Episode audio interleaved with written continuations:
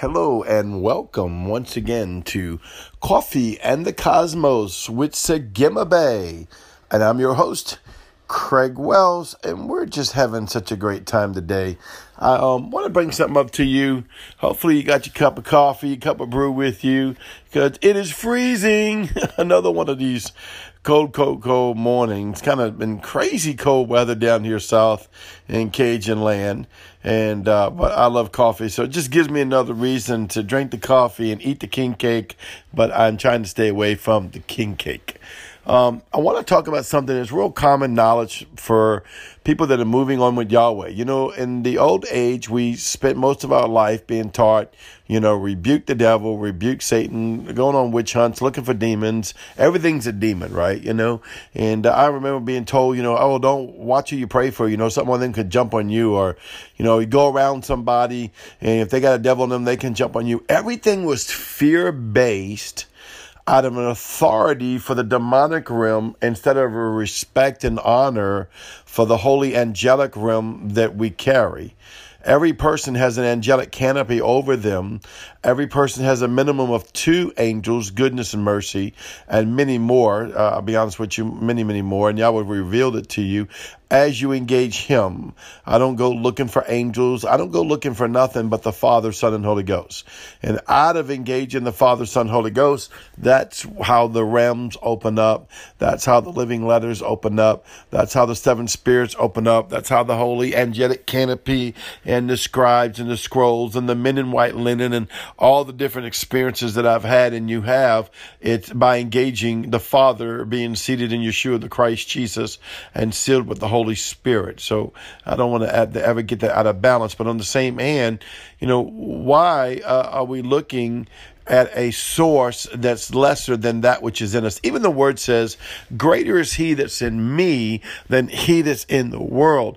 And I know this by nature, some natural things that God put in the heavens and in the earth. He put frequency, and that frequency is out of the thought pattern of your spirit. Unfortunately, it's also out of the thought pattern of your soul. And so if you're in a warfare and you're speaking against the devil, rebuking the devil, or thinking of this, uh, or thinking of your troubles and all this, it's actually having a frequency sending out, drawing these things to you. All right. Uh, but whereas if you're thinking on the good things, like Yahweh said, think on heavenly things, think on things on the other side of the veil, think on things that are the mind of Christ, think on things that are in the flow of Holy Spirit, right? Those things are good and pure and lovely. Those things that are, are righteous before Yahweh, right? And, uh, going into the heavens and hearing Holy Spirit and thinking on these well, it begins to put a higher frequency that draws forth that which is of Yahweh to you and around you. And it begins, that's why the Bible says, seek ye first the kingdom of God and everything shall be added unto you. Why? I'm causing the frequency of heaven and earth to flow through me.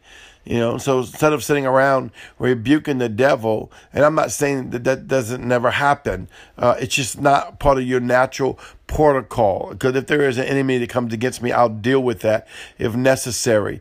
But I prefer to sit in my rightful place in heavenly places, sealed by the blood of the Lamb, filled with the Holy Ghost, clothed with the clothes, a robe of righteousness, having a scepter in my hand, and commanding and ruling from a place and a posture of authority, seeking and living in heavenly places. And I don't mean places where the devil lives. Everybody wants to go fight in what they call the second heaven where the devil lives. No, they're going to his territory. Listen, you go into the up here where Yeshua lives, where there is no devil, where Holy Spirit lives, there is no devil, where Yahweh lives, there is no devil. Um, there is no demonic authority. Okay. So I go to places there's no demonic authority and I fully function in the Holy Spirit and I allow the angels of the Lord to go do the bidding of Yahweh of protection, of mercy, of grace, of guidance, and all the things that they're called to do and engaging with them, engaging with Yahweh. And all authority is already in you anyway because you're full of the blood. You're full of the blood of Yeshua. You are 10,000 times more powerful than any devil that could ever try to fight you. He likes to bring attention to himself. Satan likes to bring fear and try to make him bigger than he is.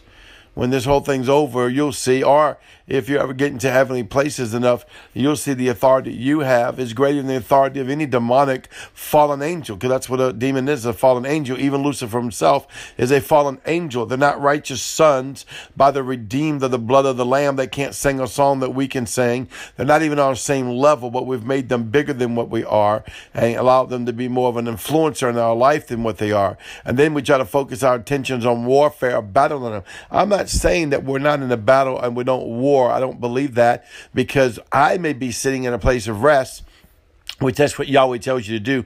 Go enter a place of rest. But that don't mean the enemy. He's chaos and he's out there looking to cause trouble in any way he can. Um, but I will be honest with you for myself. I've never needed no devil to mess me up. I find myself to be my worst enemy. I think that's everybody. If you treat yourself, any mistakes or folly or silliness along the way is usually based on your bias, your thoughts, what you're thinking and what you're doing. It's barely, hardly ever the enemy falling, uh, that you do.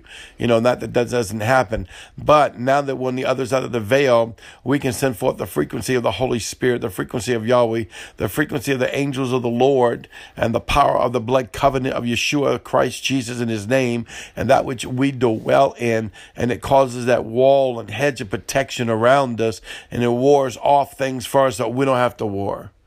You don't have to be in battle. You don't have to be in a witch hunt. You don't have to be looking for the devil under the rock. What you have to be doing is looking to the heavens looking to the holy heavens, looking into Yahweh, looking to the author and finisher of your face, looking into the living creatures, the ox, the lion, the eagle, the man, the, the four characteristics of the faces of Yahweh that belong in you, which is king, priest, and oracle and legislator, and moving and fully functioning in these things. That instead of wasting our time in the battle of the demonic, allow the angel of the Lord to go hush. Allow the angel of the Lord go, y'all be quiet. Sons of God are speaking.